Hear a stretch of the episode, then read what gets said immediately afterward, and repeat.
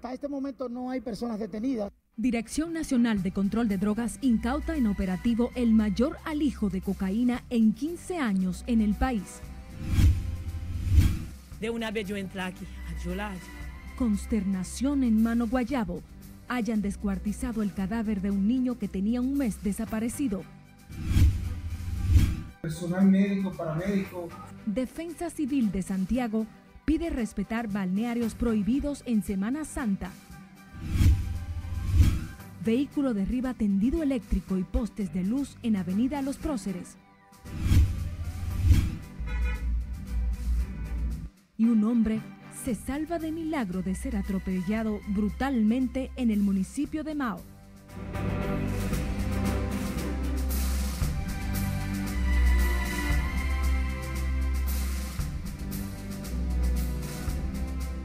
Muy buenas tardes, bienvenidos, bienvenidas a esta jornada informativa hoy sábado primero de abril del 2023. Soy María Cristina Rodríguez y junto al equipo estaremos con ustedes en esta primera emisión de Noticias RNN.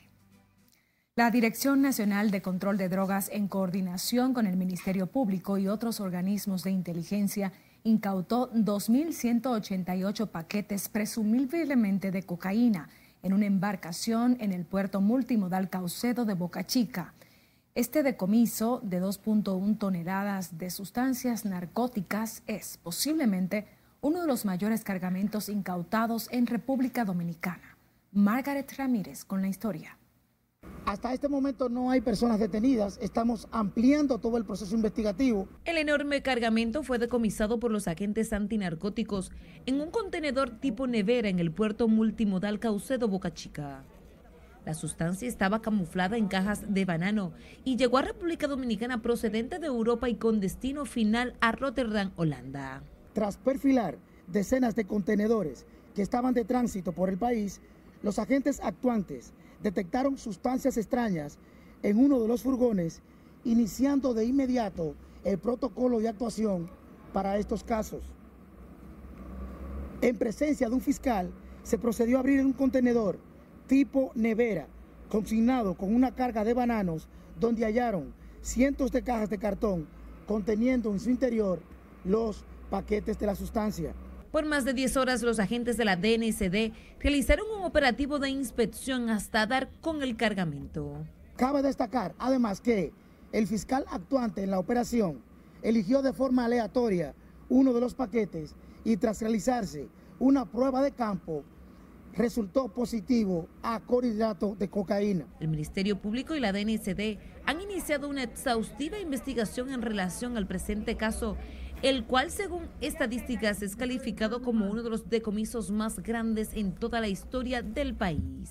Las autoridades dominicanas, en el marco de los acuerdos internacionales, están compartiendo información con sus, homólogos de Ecuador y Holanda. Esto para profundizar las investigaciones en relación al frustrado envío del importante cargamento a Europa. El cargamento fue enviado bajo cadena de custodia al Instituto Nacional de Ciencias Forenses para determinar el tipo y peso exacto de la sustancia. Margaret Ramírez, RNN. Un hecho lamentable, el cadáver de un niño de seis años que había sido reportado como desaparecido el pasado primero de marzo fue encontrado en estado avanzado de descomposición dentro de una cañada a pocos metros de su vivienda en Mano Guayabo. Catherine Guillén se trasladó hasta el sector donde la familia del niño de origen haitiano está destrozada por la tragedia. Se trata de Wilber Lindor, el niño visto por última vez el primero de marzo en horas de la tarde y fue captado por las cámaras de vigilancia de un colmado, pero su rastro se pierde mucho antes de poder identificar si alguien lo había raptado. Mi hijo está aquí, yo dale comida, se va a la escuela, está venido, yo está comida y salió con un chichigua. Después salió con un chichigua. Yo busca nove. Y todo vecino busca para todo lado no ve, para el caña también no te ve. Para el control, para todo lado yo busca. No ve hijo. Destrozada, la madre del menor narra lo ocurrido. ¿Te ve muchacho? A las cuatro y media. ¿De la tarde? Sí, de la tarde. y todavía no ve a dónde salió. Dijo que ayer mientras estaba en su casa fue avisada por un vecino, un adolescente de 14 años, que dio la primera voz de alerta ante el hallazgo del cadáver. Ven a ver con agua. Y yo di, así el muchacho es polochi. De una vez yo entré aquí a llorar. El cadáver del pequeño estaba sin cabeza, sin pies y sin manos, mientras que la madre sospecha de otro nacional haitiano con quien había tenido una discusión anteriormente. Mi hijo se perdió. Nadie no sabe a dónde yo. Nadie. Eh, haitiano, todo haitiano aquí está guapo conmigo. Nada más, nada más. Nada más dominicano ayuda para el cuartel, para todo lado, a Bucayo. Las autoridades del Instituto Nacional de Ciencias Forenses aún no han entregado el cadáver del infante para que sus familiares puedan darle cristiana sepultura. Catherine Guillén, RNN. El director de la Defensa Civil en Santiago, Francisco Arias, informó que ya está en marcha el plan de contingencia para la Semana Santa en esa ciudad y pidió a la población respetar los balnearios clausurados Además, exhortó a las personas a seguir las recomendaciones de los organismos de primera respuesta y evitar situaciones que pongan en riesgo su vida o la seguridad de su familia. Nosotros vamos a instalar en Santiago 61 eh, puestos de socorro. Estos puestos de socorro van a estar restablecidos con ambulancia, personal médico, paramédico, seguridad militar y policial, la DGC, el 911, Salud Pública.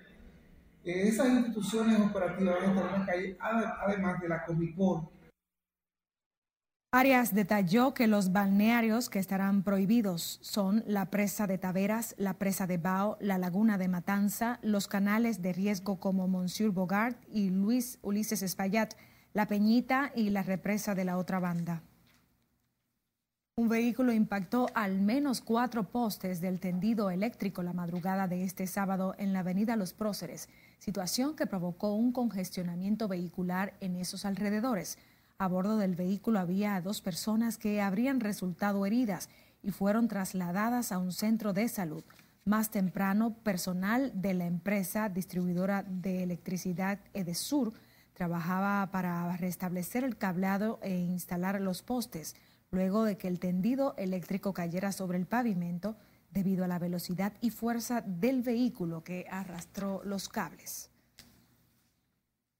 El puente flotante sobre el río Osama fue cerrado al tránsito vehicular este sábado durante una hora para permitir el paso de una embarcación.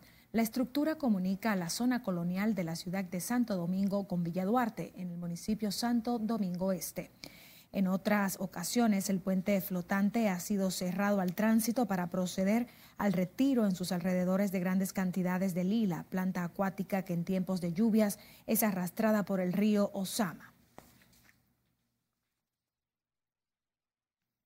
Y un hombre se salvó de ser atropellado por un vehículo que se accidentó en Mao, impactando una camioneta y arrastrando al instante la motocicleta del señor que hoy vive para contarlo.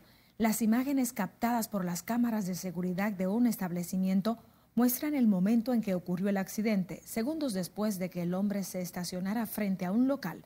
Cuando el ciudadano se desmonta de su motocicleta, se escucha el sonido de la bocina de una jipeta que posteriormente choca una camioneta y desliza el vehículo estacionado a su lado.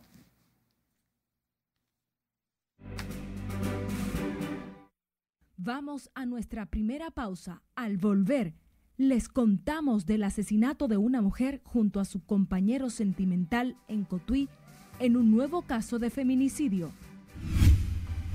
Tengo miedo de salir de la calle.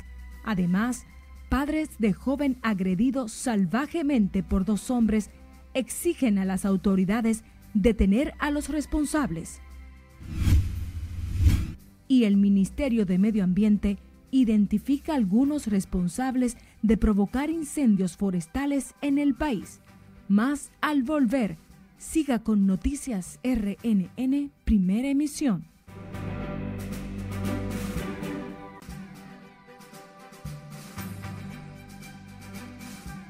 Retornamos con el plano internacional. Miles de personas protestan en Portugal para reclamar el derecho a la vivienda. Mientras, en México, dos personas murieron al incendiarse el globo aerostático en el que viajaban. Scarlett Guichardo con más en el resumen internacional de RNN. Miles de personas protestaron este sábado en varias ciudades portuguesas para reclamar el derecho a la vivienda y medidas coyunturales para contrarrestar el aumento de los precios de las casas en un contexto inflacionario. Las manifestaciones que fueron convocadas por diversas asociaciones de vecinos y activistas contaron con el apoyo de varios partidos políticos. En Estados Unidos, más de 18 personas han muerto por el paso de un monstruoso sistema de tormentas que azotó el sur y el medio oeste del país, con tornados que destrozaron viviendas, escuelas y negocios en al menos siete estados. El Servicio Meteorológico Nacional emitió alerta de tornado en los estados cercanos de Tennessee, Illinois y Iowa. En México, al menos dos muertos provocó este sábado el incendio y desplome de un globo aerostático. El accidente ocurrió dentro de la zona arqueológica de las pirámides de Teotihuacán, a unos 50 kilómetros de la capital mexicana, donde una de las víctimas se lanzó por la desesperación que le produjeron las llamas. Las primeras imágenes del hecho indican que el globo de una empresa de servicios turísticos, al parecer sin servicio oficial, tomó altura y al comenzar el descenso la canastilla donde se colocan los viajantes se incendió y posteriormente colapsó. La asesora regional de política social para América Latina y el Caribe del Fondo de las Naciones Unidas para la Infancia informó que la pandemia del COVID-19 dejó 16 millones más de niños pobres en Latinoamérica y causó un retroceso de 20 años en los indicadores de pobreza. El Papa Francisco recibió hoy el alta médica después de tres días ingresado por una bronquitis y a su salida del hospital quiso demostrar su buen estado bajándose del coche ayudado de un bastón y entre risas aseguró que está vivo al ser preguntado por su estado de salud. Al abandonar la clínica, el pontífice se detuvo frente a un grupo de fieles, curiosos y periodistas que le saludaban ante quienes confesó cómo ha vivido estos días en los que el mundo ha seguido su recuperación de la bronquitis. Y la orca conocida como Lolita, que tiene más de cinco décadas en una atracción turística de Miami, será liberada en el noroeste del Océano Pacífico. El gigante mamífero de 57 años fue sacado del océano en 1970 y después de una larga disputa sobre el lugar al que pertenece, Funcionarios de varios partidos anunciaron un acuerdo histórico para trasladar a Lolita y otros delfines a su hábitat natural. En las internacionales es Carelet Guichardo, RNN. Seguimos con más. El Ministerio de Salud Pública y Población de Haití notificó que el número de muertos a causa del brote de cólera subió a 640, así como un alza de casos sospechosos en la población infantil menor de cuatro años. La incidencia de la enfermedad es especialmente alta entre los más pequeños, en especial entre los niños de 1 y 9 años. Las autoridades del vecino país notificaron 38.262 casos sospechosos y unas 32.000 personas hospitalizadas desde el inicio del brote en octubre del 2022 hasta el 23 de marzo de este año. El ministro de la Presidencia, Joel Santos, realizó este sábado un recorrido por la frontera norte con Dajabón, donde supervisó los trabajos de la construcción de diferentes obras. Nuestro corresponsal en la zona fronteriza, Domingo Popoter, tiene la historia. Luego de sobrevolar toda la zona limítrofe con Haití, en la parte norte donde se levanta la verja fronteriza, el ministro de la presidencia Joel Santos arribó a la fortaleza Beler, en donde fue recibido por las principales autoridades de esta provincia, encabezada por la gobernadora Milagros Rosalba Peña. República Dominicana siempre ha estado en la disposición de colaborar con lo que es eh, el gobierno haitiano, con las autoridades y con el pueblo haitiano, que son nuestros hermanos pero República Dominicana no puede por sí solo eh, manejar esta situación ni cargar con toda la problemática haitiana. Por eso es que la comunidad internacional debe intervenir y ayudar a restablecer lo que es la institucionalidad en aquel país. Recordando también de que República Dominicana y Haití tienen una sociedad comercial importante. Haití es un socio comercial importante. El ministro de la Presidencia aseguró aquí que su visita se debe a una solicitud del presidente de la República para supervisar los avances de los proyectos que se realizan en esta zona fronteriza. El funcionario también escuchó las demandas de obras y distintas necesidades que tienen los residentes de esta provincia de Dajabón Joel Santos destacó la importancia que representa la construcción de la verja fronteriza, así como también la construcción de un nuevo hospital para esta provincia. En la frontera norte de Jabón, Domingo Popoter, RNN. Nos vamos a San Juan, donde el presidente Luis Abinader entregó este sábado más de 67 millones de pesos a emprendedores y comerciantes en esa demarcación. El mandatario también encabezó la entrega de camiones y una cancha deportiva como parte de su recorrido por las provincias San Juan y Elías Piña. Julio César Mateo tiene la historia. Fueron varias las actividades encabezadas por el presidente Luis Abinader este sábado en San Juan de la Maguana. Porque en San Juan de la Maguana especialmente, que tiene niveles de pobreza muy altos, por no tener una política real de desarrollo de los gobiernos, como, hemos empezado nosotros con el Plan San Juan, tenemos, búscate, le pedí a Porfirio, búscate todas las solicitudes que hay para nosotros dar un apoyo especial para que podamos entregarle financiamiento a todas las personas solicitadas del Prometric. Decenas de emprendedores fueron beneficiados con préstamos para fortalecer sus pequeños negocios. Bueno, no y hay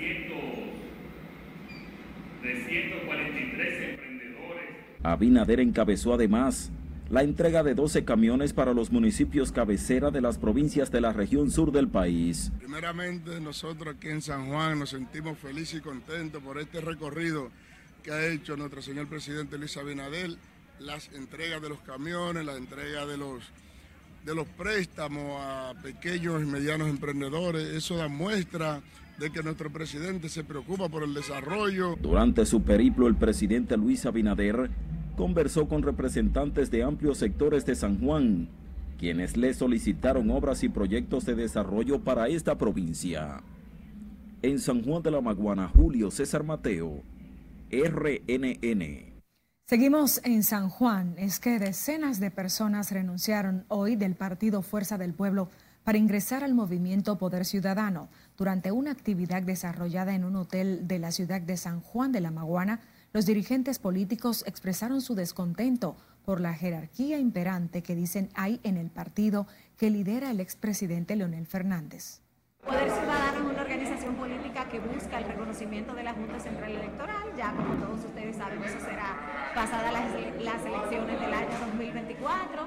Tenemos una representación en toda la geografía nacional y en el exterior. Somos un grupo de dirigentes que nos desprendimos del Partido Fuerza del Pueblo y que decidimos emprender este camino más cerca de la ciudadanía.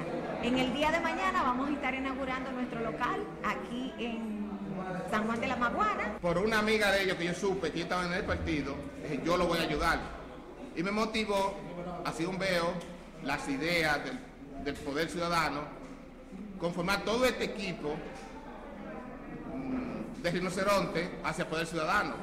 Por eso yo estamos aquí hoy diciendo presente donde quiera en Poder Ciudadano. Tengo gente a nivel nacional, Romana, San Francisco, Higüey, Bávaro, toda esa zona. En el país entero, toda esa gente viene para Poder Ciudadano. Quieran los votos del PI, del BI y de la fuerza del pueblo. Lisa Mabel Collado, presidenta del movimiento Poder Ciudadano, sostuvo que concluido el asueto por la Semana Santa, abrirán los locales de la organización en varias provincias del país. Collado exhortó a la población a seguir sumándose a este proyecto alegando que el mismo representa una nueva alternativa para contribuir con el fortalecimiento de la institucionalidad y democracia de la nación. En un hecho lamentable, un hombre asesinó a tiros a su expareja y al actual esposo de esta, supuestamente por celos, en el barrio La Alta Gracia del municipio de Cotuí. Las víctimas son Geraldine Altagracia Jiménez Carrión y Rubén Mena Agramonte, de 28 y 41 años respectivamente. Ambos estaban en su residencia cuando un hombre, identificado como Argelis, irrumpió por la puerta trasera de la vivienda para cometer el doble crimen. Tras el hecho, el victimario emprendió la huida y es activamente buscado por la Policía Nacional. Un estudiante de 17 años fue golpeado salvajemente cuando salía de un centro de estudios en el sector Los Ríos del Distrito Nacional. Ahora teme salir de su casa y regresar a la escuela debido a las amenazas que ha recibido por parte de sus atacantes. Y como nos cuenta Catherine Guillén, los padres del menor exigen a las autoridades apresar a los responsables de la agresión. Tengo miedo de salir de la calle, encontrarme en la calle o que me pase algo. El hecho ocurrió pasada las 5 de la tarde del lunes cuando el adolescente salía de la escuela. El flaco que me agredió primero comenzó a decir que, le arregle el motor, que le arregle el motor. Entonces yo le saco mi teléfono y digo, tú me deberías arreglar mi teléfono porque yo no te hice nada. Entonces fue ahí que comenzó el lío. Él me dio, me dio entre los dos y entonces yo solté el teléfono entre el lado del camión y salí a defenderme. Según el diagnóstico del INASIF, el adolescente presentaba trauma facial con hematoma, trauma contuso con ligera equimiosis y edema de antebrazo izquierdo, además de dolor en la región frontal producto de la golpiza que recibió de sus agresores. Aquí que ahí yo tengo como estoy como reaccionado por el casco. Aunque ya antes cuando estaba más tirado, pero ya se me ha bajado. Pero, ¿Y dónde más te dieron? En el lado de esta cara y aquí cuando se ve en el video me da ahí. Trae el caco, yo tenía como un tinchón, pero ya se me ha bajado. ¿Y por la espalda no te dieron? Sí, yo por la espalda, lo que es los dos hombros, que hay una parte que yo, es que el otro me agarra, el otro comienza a me darme la espalda. Me dio como dos golpes por aquí, por el cuello. Desde el momento en que fue agredido, el menor cuyo nombre se omite por razones legales no ha podido salir de su residencia debido a las amenazas que ha recibido por parte de sus atacantes.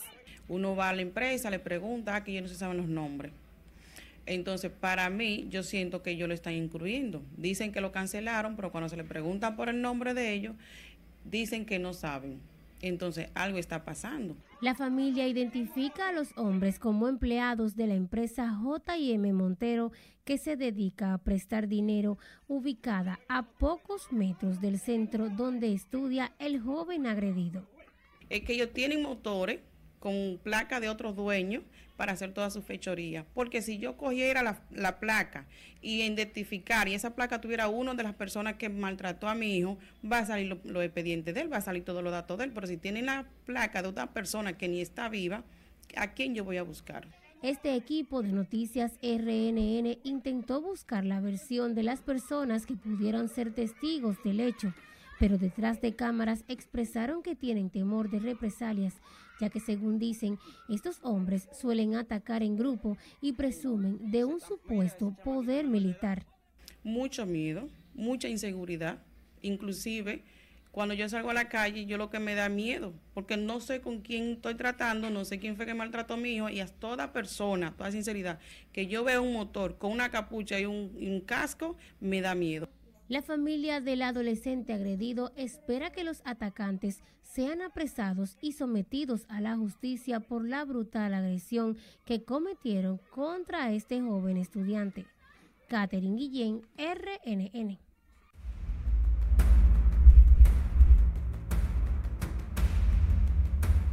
La admisión de culpabilidad de al menos 10 de los 20 imputados en la operación Calamar da un giro importante al caso que en estos momentos está en la fase de medidas de coerción.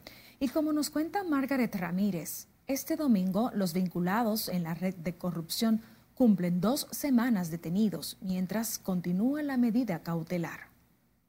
Pedido hoy en el tribunal es algo simple y llanamente asombroso. Lo declarado por 10 de los imputados en la operación Calamar incluido el abogado Ángel Lockhart, cambia por completo el panorama de la medida de coerción en medio de las expectativas de la presentación de la defensa de las principales figuras vinculadas en el expediente. Los investigados admitieron ante el tribunal sus implicaciones en el hecho a cambio de una medida de coerción menos gravosa que los 18 meses de prisión preventiva previamente solicitado por las autoridades. Estas admisiones son la consecuencia directa de la contundencia de la investigación y de que esas defensas actuaron inteligentemente al darse cuenta que las pruebas del Ministerio Público son irrefutables y por estas razones llegaron a acuerdos con el Ministerio Público. Tras dos semanas de detención de los vinculados en la operación Calamar, este domingo la fase cautelar llega casi a su fin cuando los 10 arrestantes presenten sus alegatos de defensa, entre ellos los exministros Gonzalo Castillo, José Ramón Peralta y Donald Guerrero. Esas 10 personas que colaboraron no le afectan en lo más mínimo, su defensa no ha cambiado porque ninguna de esas 10 personas mencionó a Gonzalo Castillo. Para los que han admitido culpabilidad, el órgano acusador variaría la solicitud de medidas de coerción por arresto domiciliario, presentación periódica, impedimento de salida y devolver el dinero que obtuvieron de manera ilícita. Porque hasta que no es oficial, hasta que la juez no decida, yo no debo opinar porque es lo que quiere mi cliente. La imputación preliminar del Ministerio Público en contra de los señalados es de fraude al Estado, asociación de malhechores, desfalco, coalición de funcionarios, falsificación de documentos públicos y privados, sobornos y financiamiento ilícito de campaña, así como lavado de activos. Margaret Ramírez, RNN. Nos vamos a comerciales, quédese conectado con la Red Nacional de Noticias.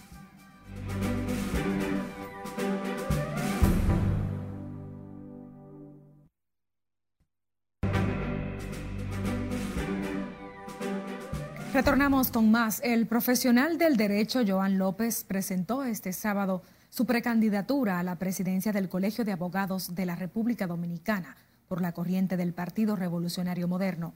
El togado dijo que con estas aspiraciones busca transformar el gremio que asegura está abandonado y ha perdido su naturaleza. Estaba con un amigo hace un momentico, es un reconocimiento social. Nosotros debemos reencauzar lo que son las actividades propias y la representación del Colegio de Abogados en favor de los abogados del país, pero al mismo tiempo también en favor de las actividades sociales que tiene la República Dominicana.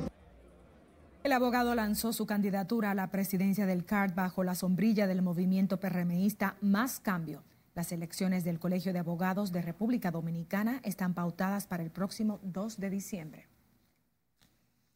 Y el Ministerio de Medio Ambiente informó que ha identificado a algunas personas responsables de crear los incendios que desde hace varios días afectan diferentes zonas del país. La institución detalla en un comunicado que estos serán sometidos a la justicia y actualizó el estatus de los incendios que siguen activos en diferentes localidades del país. Medio Ambiente indicó que son 11 los siniestros que los bomberos forestales mantienen bajo control en más de un 90%. Los incendios que se están combatiendo son los de Laguna de los Caos, La Alta Gracia, Espaillat, La Romana, Restauración, Los Cacaos en San Cristóbal y en Loma Atravesada, en las galeras de Samaná, el cual está controlado. Y residentes en la comunidad Los Cocos de Puerto Plata disfrutaron de las habichuelas con dulce, un plato muy tradicional que se realiza en la zona. Para la elaboración de este tradicional plato se utilizaron dos quintales de habichuelas que fueron coladas y licuadas por los comunitarios que ayudaron en este proceso y que se auxiliaron de tanques y cubetas del cocinero puertoplateño Víctor Arismendi Reyes, mejor conocido como Papamendi. El postre que endulza a las familias dominicanas durante la cuaresma fue elaborado en un caldero gigante para compartir con toda la comunidad. Despedimos así la presente emisión de fin de semana de RNN. Muchísimas gracias por la sintonía. María Cristina Rodríguez informó.